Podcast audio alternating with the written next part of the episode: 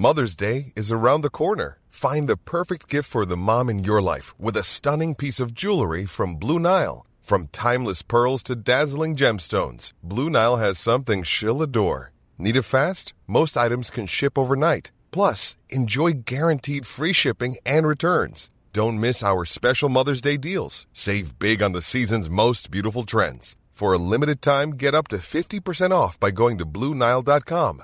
That's BlueNile.com. Bonjour, je suis Clémence Bodoc. Je suis Esther Meunier. Vous écoutez Activiste, une nouvelle approche de l'action politique. Elle devrait être en classe. La meilleure façon de se payer un costard, c'est de travailler. C'est papa et maman qu'on assassine. Vous vous transformez en véritable chien de garde de la police de la pensée. Le choc n'est pas un choc climatique. Et puis si on est au SMIC, eh ben faut peut-être pas divorcer non plus dans ces cas-là. Dans les milieux où il y a vraiment le pouvoir, il n'y a pas de femmes. Oh ça suffit là.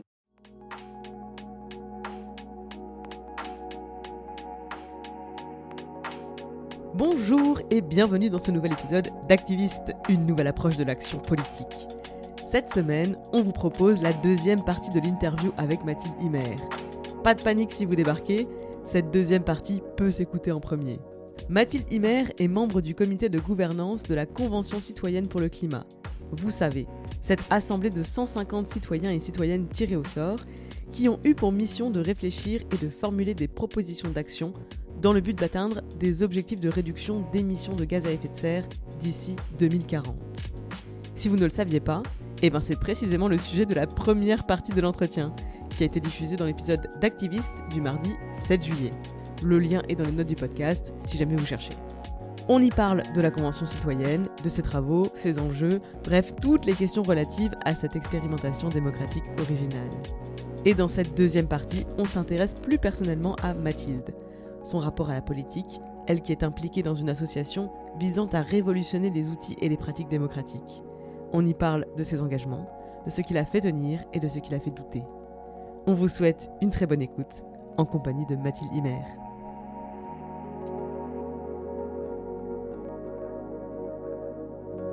Mais cela dit, euh, maintenant j'ai très envie qu'on parle un peu plus de toi, euh, d'où tu viens, de comment tu t'es retrouvé euh, à être comme ça à la, à, la, tête de cette chef d'orchestre un petit peu de cette, de cette convention.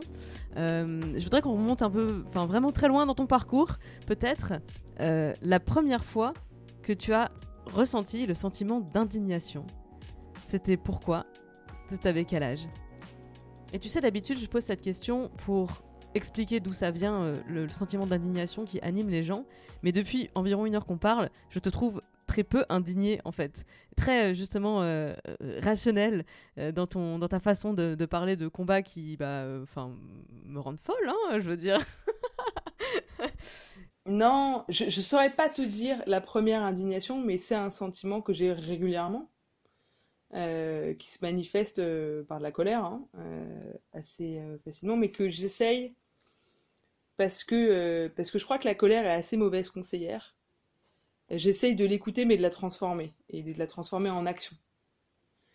et, et c'est une énergie qui,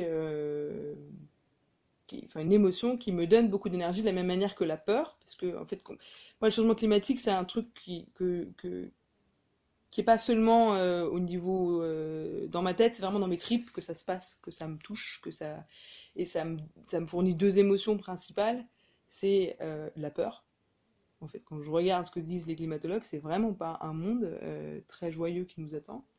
Et pour autant, j'ai de la joie parce que je crois profondément qu'on a un moment justement de, bascule où on peut construire un, monde euh, beaucoup plus sympathique et, avec des liens et une qualité de, richesse humaine beaucoup plus approfondie. Et donc ça, ça me met en joie. En tout cas, je trouve ça enthousiasmant. Et comme j'aime bien les défis, ça, me, ça me fait pas peur. Mais ce que je veux dire, c'est que la peur et la colère, c'est des sentiments que j'essaie de transformer en action. Et je pense que euh, l'indignation, enfin les indignations qu'on qu a amenées à la Convention citoyenne, elles sont il y en a peut-être trois grandes que je peux, euh, que je peux citer, peut-être pour les prendre dans l'ordre. La première, c'est euh, au moment de la COP 21, où là je travaillais dans, le côté gouvernement, euh, dans l'équipe de Laurent Fabius et plus exactement dans, le cabinet de Laurence Tubiana. Euh, et à la fin de la COP 21, ça a été applaudi par tout le monde, présenté comme un, grand succès. et à titre, à titre personnel, j'avais deux émotions en moi à la fin de la COP 21, à la fois une très grande joie, une très grande fierté euh, qu'on ait réussi cet accord-là et que, euh, euh, qui, je pense, est et reste pour moi le meilleur accord qu'on pouvait avoir à l'époque au niveau international. Mais en même temps, hyper lucide et un peu flippé, pour être honnête, de voir que c'est le meilleur accord et en même temps, il nous met sur une trajectoire à 3 degrés, à condition que les pays tiennent leurs engagements. on a vu que c'était pas facile dans les années qu'on suivit. Et puis il faudrait qu'il les rehausse. Et, l'argument numéro un que j'ai entendu, je ne sais pas combien de fois pendant, pendant cette COP euh, et, les précédentes, c'est mon peuple n'est pas prêt. Donc je ne peux pas aller plus loin. Et ce truc-là m'a indigné parce que euh, ça fait longtemps que je pense que c'est pas vrai. Que les, les, citoyens sont beaucoup plus prêts que les élus le pensent ou que les élus veulent le faire croire, j'en sais rien. Je leur laisse le bénéfice du, doute, du doute. Pardon. Et du coup, la convention, c'est une réponse à cette première indignation de dire, euh, bah non, montrons le contraire. Montrons, si on prend les citoyens de au sort, est-ce qu'ils sont plus ou moins prêts que ce qu'on pense si on leur donne le bon niveau d'information et la bonne qualité de délibération? La réponse, c'est les citoyens sont beaucoup plus prêts, ils vont beaucoup plus loin que nos élus sur la question. La deuxième indignation, c'était euh, au moment des Gilets jaunes, de voir le, mépris. Vraiment, moi, je ne me considère pas comme gilet jaune, mais je fais partie de ces millions de Français qui ont soutenu le mouvement et qui le soutiennent toujours dans ses revendications, même si je regrette les débordements de violence, euh, qui pour moi ont été surmédiatisés par rapport à ce qu'est ce mouvement, qui est avant tout un mouvement de femmes, et ça, je trouve important de le rappeler. C'est un mouvement qui est parti des femmes, et c'est aussi pour ça qu'il a duré aussi longtemps. Euh, et c'est pas l'image qu'on en donne euh, à la télévision. Euh, le, mépris, pour le coup, presque le mépris de classe, enfin, en tout cas, je, je sais pas comment le nommer, mais, ce truc de, en effet, euh, finalement, quand, Macron leur répond en donnant un peu d'argent, je, crois qu'il comprend pas qu'il y a, au-delà de l'argent, il, y a, un truc de respect qui est attendu par les citoyens français. Et, de la même manière, je crois profondément que la Convention, c'est un, signe de, confiance et de respect pour les personnes qui aujourd'hui se sentent oubliés, invisibles, et qui avaient leur place dans la Convention. Et qui faisaient partie de ceux, quand, on, quand Harris Interactive, Institut de sondage qui a fait le tirage au sort, les appelait, disait Je me sens pas légitime, j'y connais rien au climat, euh, j'ai pas mon bac, j'ai pas de diplôme. En fait, mais, on s'en fout, viens, t'as ta place. Là, t'as ta place. Ça, je crois que c'est vraiment une dynamique euh, nouvelle. Et la troisième indignation, et qui a été la plus violente et qui m'a vraiment décidé à, tout donner pour que cette convention ait lieu, c'est euh, un, moment où, des, femmes, gilets jaunes justement, organisaient en Normandie un moment de réflexion sur c'est quoi l'avenir du mouvement, euh, comment est-ce qu'on fait pour que ce soit pas juste demain des violences, alors que euh, c'est pas du tout ça qu'on prône, et comment est-ce qu'on fait pour qu'on arrête d'opposer écologie et, sociale alors qu'on n'est pas du tout anti-écolo. Euh. Et donc il y avait un espace de réflexion qui avait été créé euh, par, euh, par ces femmes euh, et qui m'avait invité en tant que militante écolo. Et pendant ce, moment-là, j'ai réentendu un truc que j'avais déjà entendu plusieurs fois dans ce mouvement, mais là qui était dit par, une femme qui s'appelle Agnès, qui s'est juste effondrée en larmes en prenant la parole, qui m'a dit mais en fait, moi Mathilde, j'aimerais être écolo comme toi, sauf que juste je peux pas me le permettre je peux pas me passer du poulet Lidl dégueulasse parce que j'ai trois enfants et que ça coûte trop cher. Et ça, en vrai, ça m'a fait chialer, mais au-delà de me faire chialer, ça m'a profondément indigné et ça m'a vraiment motivé à faire en sorte que demain, cette phrase-là, elle puisse plus être dite euh, à minima déjà euh, en France et que euh, chacun puisse avoir accès à une alimentation saine pour soi et pour ses gamins, quoi. Donc c'est, donc c'est pas mes premières indignations, c'est plus mes dernières, puisque j'arriverai pas à retrouver la première, mais c'est une émotion qui revient assez régulièrement, donc euh, je, pourrais, je pourrais t'en donner à, à, la, à l'appel, je pense. Tu viens donc de décrire effectivement tes dernières indignations, euh, mais la Convention citoyenne, c'est pas ton premier engagement. Enfin, moi j'ai regardé un petit peu ton parcours et je pense que ne serait-ce que par les différents métiers que tu as fait, tu étais déjà engagé. À quel moment est-ce que tu es passé donc des idées au OK, en fait, il faut que j'agisse et pourquoi à ce moment-là Et c'était quoi ce premier moment d'action? La prise de conscience écolo, elle s'est faite de, manière euh, graduelle chez moi. Mais je pense que le moment. Euh, c'est d'abord, d'abord fait par euh, le fait que la, nature en tant que telle est juste quelque chose de magnifique et moi l'esthétique me touche. des choses belles, bah, ça me touche. et je pense qu'en fait on est nombreux à être comme ça, mais pas, forcément l'avouer parce que ça fait bisounours. Donc je passe pour la bisounours de service et j'assume. Et, c'est pour ça que j'ai fait des études de biologie, parce que je trouve que le vivant est fascinant et est magnifique, et que c'est un truc qu'on ne comprend toujours pas, nous, êtres humains. Et d'ailleurs, on se croit au-dessus, et on voit bien que là, qu'un petit virus euh, nous fout dans la panade euh, toute notre économie et notre système, euh, soi-disant meilleur, hyper complexe, hyper malin. Donc j'ai un profond, une profonde admiration pour la nature. Ça ne veut pas dire que je considère que c'est au-dessus de l'humain, je pense qu'on en fait partie.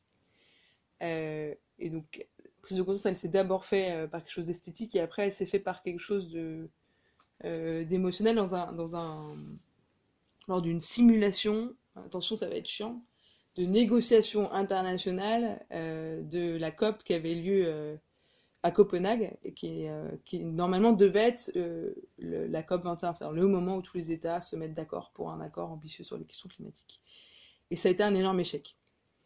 Et euh, on avait deux profs à Sciences Po, euh, Bruno Latour et euh, Laurence Tubiana, qui ont décidé de rejouer cette négociation internationale avec des étudiants pour voir si en changeant quelques règles du jeu, est-ce que ça changeait le résultat final? Et en fait, quoi, je jouais l'Allemagne dans, ces négociations-là. et, et c'est con, mais de prendre conscience au travers de cet exercice de simulation, de ce jeu, hein, de ce que veulent dire les chiffres qu'on entend euh, à la télé ou qu'on entend par les climatologues, mais ce qu'ils veulent dire pour un État. C'est-à-dire euh, euh, combien de gens on met en galère quand on fait des choix, combien de gens vont souffrir si on ne bouge pas sur la question climatique, combien de gens vont potentiellement mourir dans le monde. Enfin voilà, de prendre conscience de, en fait, c'est pas c'est pas un jeu, c'est sérieux, il y a des vraies conséquences, et de se rendre compte de ce que ça veut dire qu'être du côté de, des responsabilités, moi ça m'a foutu une décharge en fait. Et de prendre conscience que euh, c'était déjà, euh, on était déjà très très tard quoi, et que ce qu'on demandait aux Indiens et aux Chinois par rapport à là où ils en étaient de leur développement était en partie, je trouve, injuste par rapport à toute la pollution qu'on avait pu nous déjà euh, émettre euh, et la non remise en cause notre modèle euh, à ce moment-là. Et donc, donc à partir du moment, à partir de ce moment-là, en fait, si tu veux, c'est passé de la tête au trip, ce que je disais tout à l'heure, à la prise de conscience. Et, à partir du moment où il y a un truc qui est, enfin moi je crois que c'est les émotions qui font bouger les humains, c'est pas pas la raison, la raison guide, mais c'est pas elle qui met en mouvement. Euh, et, donc, comme euh, tout être humain, c'est mes émotions qui m'ont mis en mouvement. Et après ça, j'ai cherché euh, un peu à prendre le problème par tous les bouts, parce que c'est hyper compliqué quand on parle de changement climatique. Donc, il y a eu évidemment l'approche scientifique de, par mes études, mais aussi l'approche militante dans les ONG que j'ai pu, j'ai pu participer ou créer avec des amis. la partie gouvernementale pendant la COP21, la partie médias et entreprises plus récemment notamment avec euh, Spark News. Et puis, euh, et puis là, la question euh, par la voie démocratique avec démocratie ouverte et puis la, Convention citoyenne. Mais c'est le, l'objet est toujours le même et je crois que j'ai pas fini de comprendre la complexité de, de ce qu'est le changement climatique et de, comment est-ce qu'on règle un truc comme ça, quoi. Et de toute façon, on le réglera, je crois, que collectivement.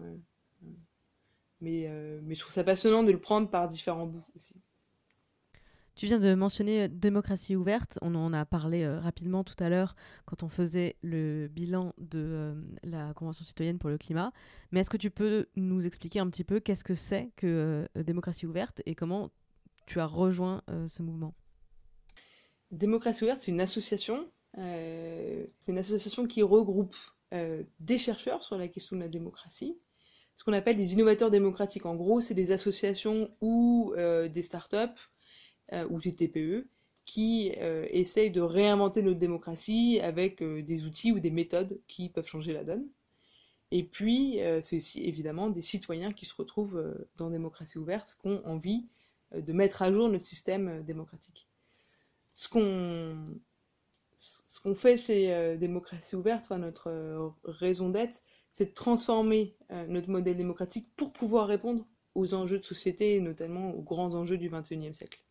Donc il y a cette idée de la démocratie n'est pas à jour, elle n'est pas calibrée, notre démocratie actuelle qui a été mise en place avec un, modèle qui a été construit il y a, maintenant des siècles euh, qui étaient très différents de ceux vit, dans lesquels on vit aujourd'hui. Enfin, la démocratie représentative, elle a été montée à un moment où les gens n'avaient pas le niveau de diplôme moyen qu'on a aujourd'hui.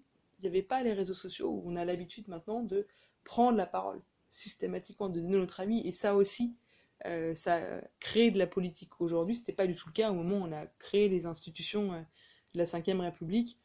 Il n'y avait pas aussi l'échelon européen aussi fort, il n'y avait pas une telle euh, euh, emprise des entreprises euh, sur le, pouvoir euh, économique. Donc il y a beaucoup de choses qui ont changé qui font que on pense profondément chez Démocratie ouverte que notre modèle démocratique il n'est pas acheté, qu'il faut surtout pas lui mettre une bonne petite dictature et ça ira mieux. Ça en général c'est pire et je connais pas un pays euh, qui sur la transition écologique ou sur d'autres sujets fait vraiment mieux avec la dictature.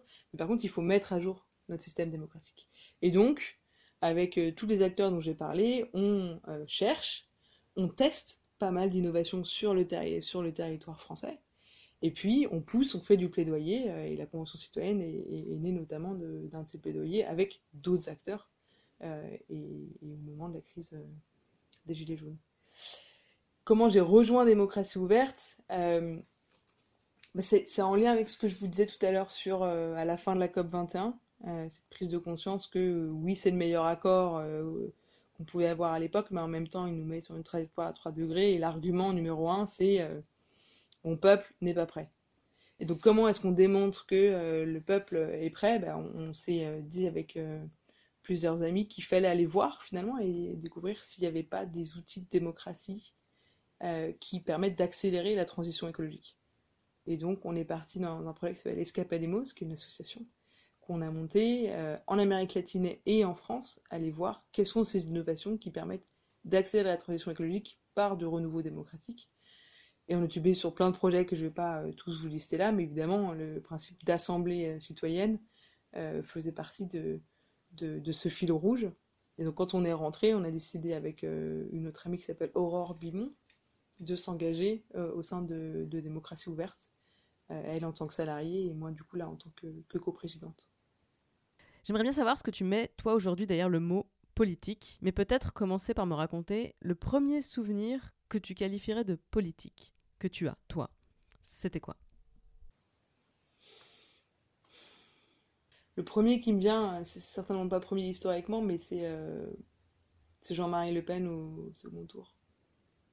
Putain, génération traumatisée, hein. Tous les Bah, gens grave. de notre génération, euh, enfin, moi j'étais un peu plus âgée, euh, enfin, je sais pas quel âge tu as, mais je- tous les 30 gens ans, qui. Ouais, voilà, c'est 80, 2002, euh, c'est la claque euh, politique euh, de notre vie. Donc, ok, Jean-Marie Le Pen au deuxième tour. Et le reste de ta question, c'était quoi? Ou tu veux que je te parle Bah, de Jean-Marie Le Pen au deuxième tour? Ça, tu, ça- dis, tu dis, c'est, tu dis c'est le premier qui te vient, euh, c'est le Mm. premier qui te vient à l'esprit? Parce Mm. que c'est celui qui t'a le plus marqué quand tu étais la plus jeune? Ou euh, il y en a eu d'autres avant mais tu les qualifierais pas forcément de politique. Non, il y en a eu d'autres avant. euh, pense aux résultats électoraux, euh, les uns après les autres. en tout cas, c'est ce que je mettais derrière politique jusqu'à Le Pen, en fait. Et à partir du moment Le Pen, même si c'était pas clair dans ma tête comme ça l'est aujourd'hui, pour moi, la politique a pris un autre sens. C'est-à-dire que la politique ne se résume pas aux élections et aux partis aujourd'hui dans ma tête, mais euh, de manière beaucoup plus large. Et, c'est ce à quoi, euh, ce sur quoi je mets mon énergie aujourd'hui, c'est comment est-ce qu'on change les règles du jeu démocratique. Et de se dire que c'est juste en changeant les bonhommes, les acteurs du jeu politique qu'on arrivera à faire avancer les choses, mais en assumant que euh, faut mettre à jour le système et il faut changer les règles du jeu si on veut éviter d'avoir demain des populistes au pouvoir, quoi. Et qu'il y, y a une envie, enfin on le sent, mais je veux dire, faut être aveugle ou, pardon, mais débile pour ne pas voir que dans notre pays aujourd'hui, il y a une envie profonde de plus de démocratie. Et que comme il n'y a pas d'espace dans le jeu partisan actuel pour ça, bah, les gens votent plus ou euh, votent pour euh, un populisme qui donne euh, la parole à un, peuple souverain via des trucs de démocratie directe qui, qui, à mon sens, sont pas la seule solution. Je dis pas qu'il faut pas une partie de démocratie directe, mais que c'est un peu trop facile quoi, de réfléchir que comme ça. Ok, mais là pour moi il y a un gros paradoxe parce que je pense que je partage ton constat sur euh, on se retrouve pas forcément dans les candidats en présence aux élections successives, etc. Mais n'empêche quand on arrive à 60% d'abstention sur une élection locale, j'arrive pas à adhérer à l'argument de c'est un problème de choix. Euh, je veux bien, je veux bien que à une présidentielle, quand tu as le choix entre systématiquement euh, le leader de la gauche, le leader de la droite, tu finisses par te lasser. 2002, euh, j'ai fini par le comprendre avec le recul. Et mm, mais, mais aujourd'hui, j'arrive pas à comprendre. Moi, j'arrive pas à comprendre les 60% d'abstention aux élections municipales. Pour la peur d'aller voter à cause du Covid, ok, mais pas par un désintérêt démocratique. C'est paradoxal de, de me dire que il y a une envie de démocratie, un besoin d'expression démocratique, et en même temps, copyright Macron, de voir que pour une élection locale, pour porter au pouvoir local des gens qui vont avoir un impact direct sur ta vie quotidienne, là, il y a un désintérêt pour l'acte de voter. Comment tu l'expliques, toi, cette abstention massive sur des élections locales? Ben, Je pense qu'il y a plusieurs raisons, mais il y en a une, euh, peut-être que tu ne vois pas parce que tu as dit cette phrase ça a un impact direct sur mon quotidien. Je pense que beaucoup de gens aujourd'hui ne voient plus, ou ne veulent plus voir, j'en sais rien, mais ne sentent plus cet impact direct sur leur vie, quel que soit l'élu.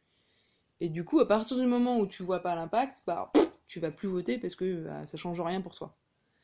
Donc peut-être qu'ils se trompent, euh, peut-être qu'ils ont raison, mais c'est une des raisons euh, pour les municipales, à mon sens, c'est pas la seule. Je pense que ces municipales-là, elles étaient quand même un peu spéciales. Il y a évidemment le Covid.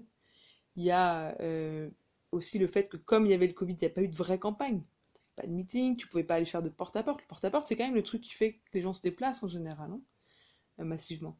Donc, donc quand t'as pas eu de campagne, que c'était presque absent du, des médias où on parlait que du Covid, enfin, tout ça, plus euh, cette, cette, lassitude euh, que tu as décrite et, euh, et, le fait que euh, certain nombre de personnes considèrent que les, politiques n'ont plus de prise finalement sur leur vie au quotidien, à mon sens, explique en partie ça.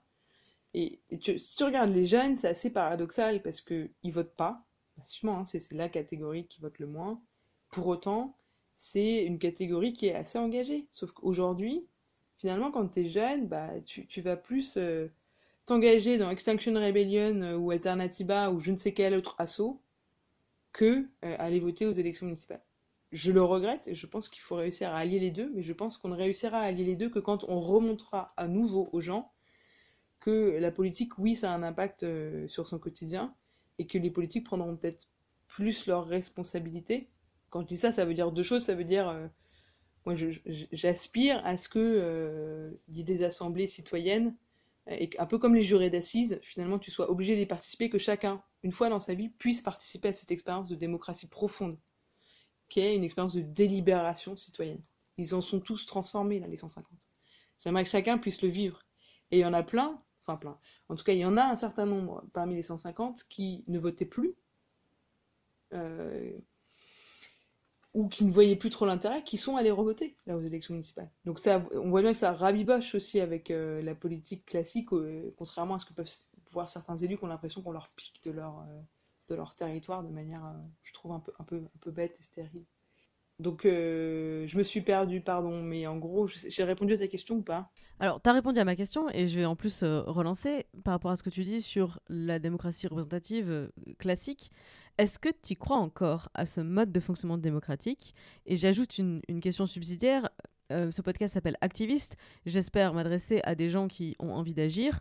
Et euh, je me demande si aujourd'hui, euh, face à le constat que tu as rappelé, à savoir les jeunes votent peu, à qui ça donne encore envie de vouloir aller faire campagne, aller briguer des mandats, aller chercher le pouvoir d'agir, euh, qui, on vient de le dire, ne, est tellement euh, parfois insignifiant, euh, pas sur la bonne temporalité, et en, définitive, on ne voit pas ce à quoi tu contribues, ce que tu fais.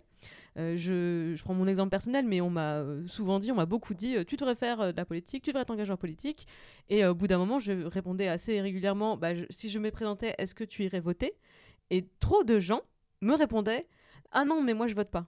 Ok, ben super, tu devrais, tu es en train de me demander d'aller faire un job que t'as pas envie de me donner. Et, toi, tout ce que tu as à faire, c'est d'aller te déplacer dans un bureau de vote pour mettre un putain dans l'urne. Moi, ensuite, j'ai un mandat à assumer et des responsabilités à assumer. Donc, je, te pose la question très sincèrement, euh, encore une fois, au regard de ton expérience personnelle et de tes engagements personnels. Euh, est-ce que tu crois encore à la démocratie représentative telle qu'on la pratique en France aujourd'hui? Et qu'est-ce que tu dirais à celles et ceux qui auraient envie d'agir à travers ce modèle-là mais euh, ne sentent pas forcément la motivation d'y aller. Pour moi, c'est pas noir ou blanc, c'est-à-dire que je crois pas, je crois plus en la démocratie représentative seule. Pour moi, elle est en train de mourir, et si nos élus ne le comprennent pas, ils vont mourir avec, et je pense que notre démocratie aussi. Euh, par contre, je crois à une démocratie représentative avec une légitimité de représentation imparfaite, complétée par des systèmes de légitimité de représentation différents, incomplets aussi, comme le tirage au sort.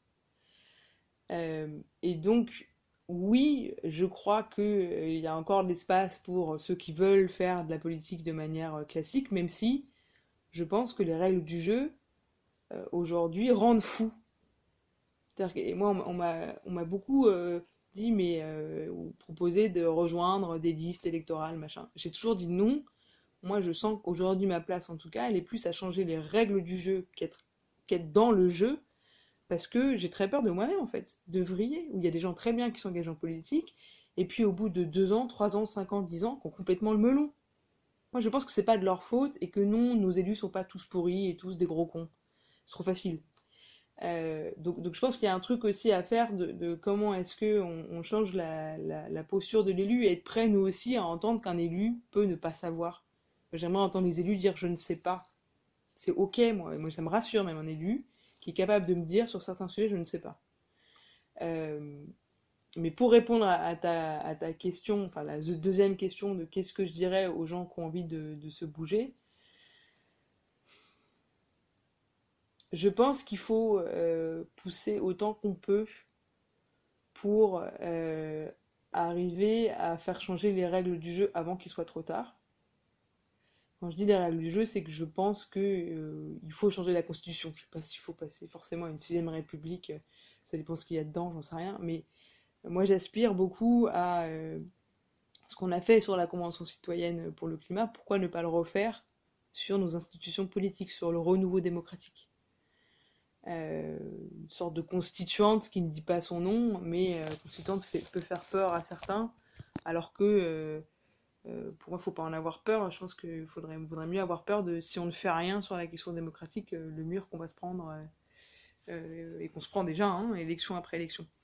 Donc, je, pense que pousser autant qu'on peut pour ça est, hyper utile aujourd'hui et est central. Donc, ça veut dire ça peut aller de faire des ateliers constituants, comme l'ont fait d'ailleurs un bon nombre de, gilets jaunes que j'ai vu à l'œuvre là-dessus, ça peut être euh, faire du plaidoyer euh, auprès de l'institution, ça peut être pousser les élus, c'est-à-dire que quand vous les rencontrez, pour ceux qui les rencontrent, leur demander de, de, mettre ça dans leur programme, euh, et, ça peut être de créer des assos, de rejoindre des assos qui poussent dans ce, dans ce sens-là.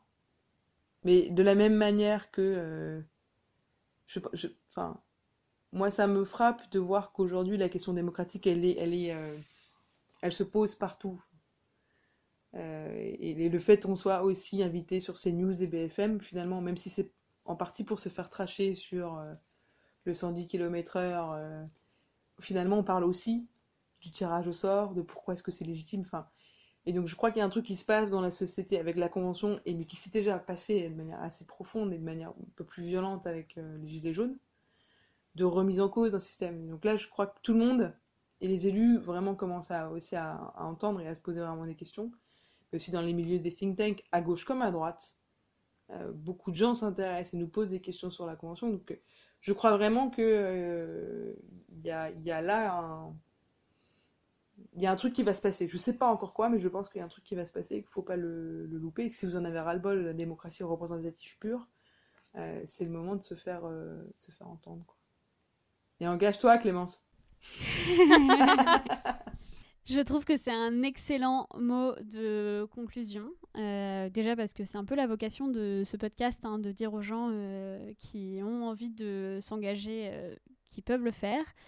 Euh, qui peuvent se faire entendre, quel que soit euh, le sujet sur lequel ils en ont envie, et aussi qu'il y a plein de manières différentes de le faire. D'ailleurs, ton parcours est vraiment euh, une illustration, parce que bon, on m'a vraiment pas parlé de tout, mais tu as quand même mentionné un certain nombre de choses qui font que, bah voilà, on constate qu'il y a plein de manières d'agir dans la société, même sans être élu.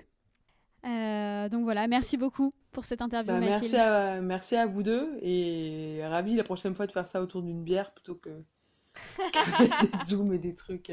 J'en ai un peu marre du, du tout numérique là. ça, je le couperai pas au montage. Ça, je vais Ah. le garder parce que je suis. Ça, je vais le garder. Je le couperai pas au montage parce que je suis bien d'accord. Euh, vivement la chaleur humaine et, et les retrouvailles Ah, euh, post, ouais. euh, post-Covid. Mais, euh, mais, sin- mais sincèrement, merci beaucoup pour le temps que tu nous as accordé aujourd'hui.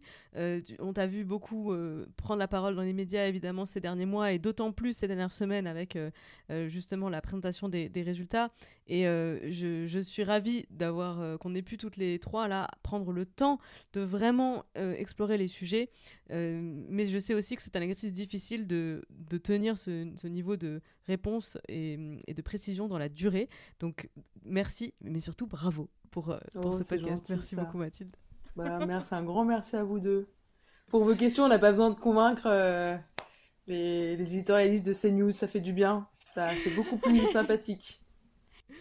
Et alors très important parce qu'on termine toujours ce podcast en disant où est-ce qu'on peut envoyer tous les gens qui ne te connaîtraient pas encore parce que visiblement ils n'ont ni la télé ni la radio euh, ni internet. Mais envoyons-les quand même maintenant suivre euh, euh, tes activités. Où est-ce que tu as envie qu'on envoie les gens qui se sont intéressés à, à ton parcours? À deux endroits. Le premier, c'est Démocratie ouverte, où on a failli quand même mourir hein, euh, il n'y a pas très longtemps, parce que euh, on a mis beaucoup d'énergie, d'argent aussi pour la convention sans, sans qu'il y ait de retour financier.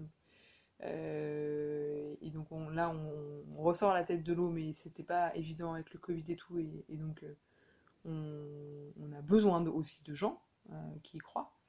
Et le deuxième endroit, c'est d'aller voir les films d'Anne, j'ai oublié son nom de famille, Ginsburger, qui est une journaliste, qui a fait des films absolument magnifiques que je vous recommande sur les Gilets jaunes, les femmes en jaune, qui pour moi montrent euh, beaucoup plus fidèlement, en tout cas qui montrent beaucoup plus ce que j'ai pu voir du mouvement que ce qu'on a pu voir à la téloche. Et je pense que c'est important pour comprendre ce qui s'est passé il y a quelques années, dans, enfin quelques années, quelques mois, mais presque plus d'un an maintenant, dans notre pays et qui, qui encore une fois, hein, qui euh, explique cette convention aujourd'hui, euh, qui n'est pas le fait de démocratie ouverte ou des gilets citoyens, on a été la courroie de transmission, j'ai envie de dire, mais qui est le, fait des gilets jaunes. Donc je pourrais vous envoyer si vous ne trouvez pas, ça s'appelle Femmes en jaune. Il y a, je crois, euh, 7, 5 ou 7 épisodes, je sais plus, chacun pour une région, et c'est top. Et vous verrez en Normandie, c'est là, euh, les- celles qui sont en Normandie, euh, c'est les, femmes avec qui euh, dont je vous parlais un moment dans l'épisode. Et sinon, il y a On est prêt aussi, je fais jamais la pub d'On est prêt, mais On est prêt, c'est trop de la balle, et euh, le Facebook d'On est prêt. Ou l'Instagram d'On est prêt, selon l'âge de vos followers, je sais pas. On est prêt, Femme en jaune, rencontre avec, avec Anne Ginsberger, effectivement. On mettra bien sûr tous les liens dans la description, dans les notes de ce podcast.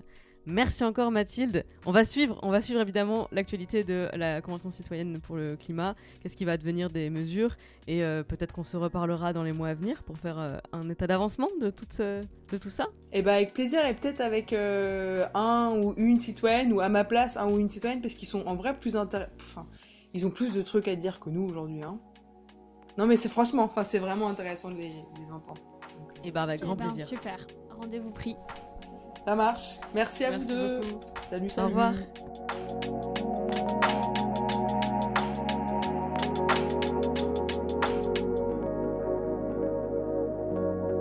Vous êtes un ou une activiste dans l'âme? Écrivez-nous à tutoconquérirlemonde à gmail.com pour nous parler de votre projet. Si cet épisode vous a plu, n'hésitez pas à aller l'écrire sur iTunes dans un commentaire accompagné de 5 étoiles. Ça nous aide grandement à faire connaître cette émission. Ça nous aide encore plus si vous envoyez le lien à vos proches susceptibles d'être intéressés. Merci beaucoup pour votre écoute et à la semaine prochaine. Activiste est une émission d'interview portrait-projet de celles et ceux qui changent le monde en commençant tout autour d'eux. Activiste est entièrement réalisé, produit et présenté par Esther Meunier, alias Esther Reporter, sur YouTube et sur Instagram, et moi-même. Je suis Clémence Bodoc, rédactrice en chef des podcasts Tuto Conquérir le Monde. Vous pouvez retrouver toutes les émissions sur le flux Tuto Conquérir le Monde, Activiste et Les Impertinentes sur Instagram at conquérir.le.monde et dans ma newsletter bit.ly slash clembodoc. Tous les liens sont bien sûr dans les notes du podcast. Merci pour votre écoute, merci pour les étoiles, merci pour les messages et à la semaine prochaine. Hi, I'm Daniel, founder of Pretty Litter. Cats and cat owners deserve better than any old-fashioned litter. That's why I teamed up with scientists and veterinarians to create Pretty Litter. Its innovative crystal formula has superior odor control and weighs up to 80% less than clay litter.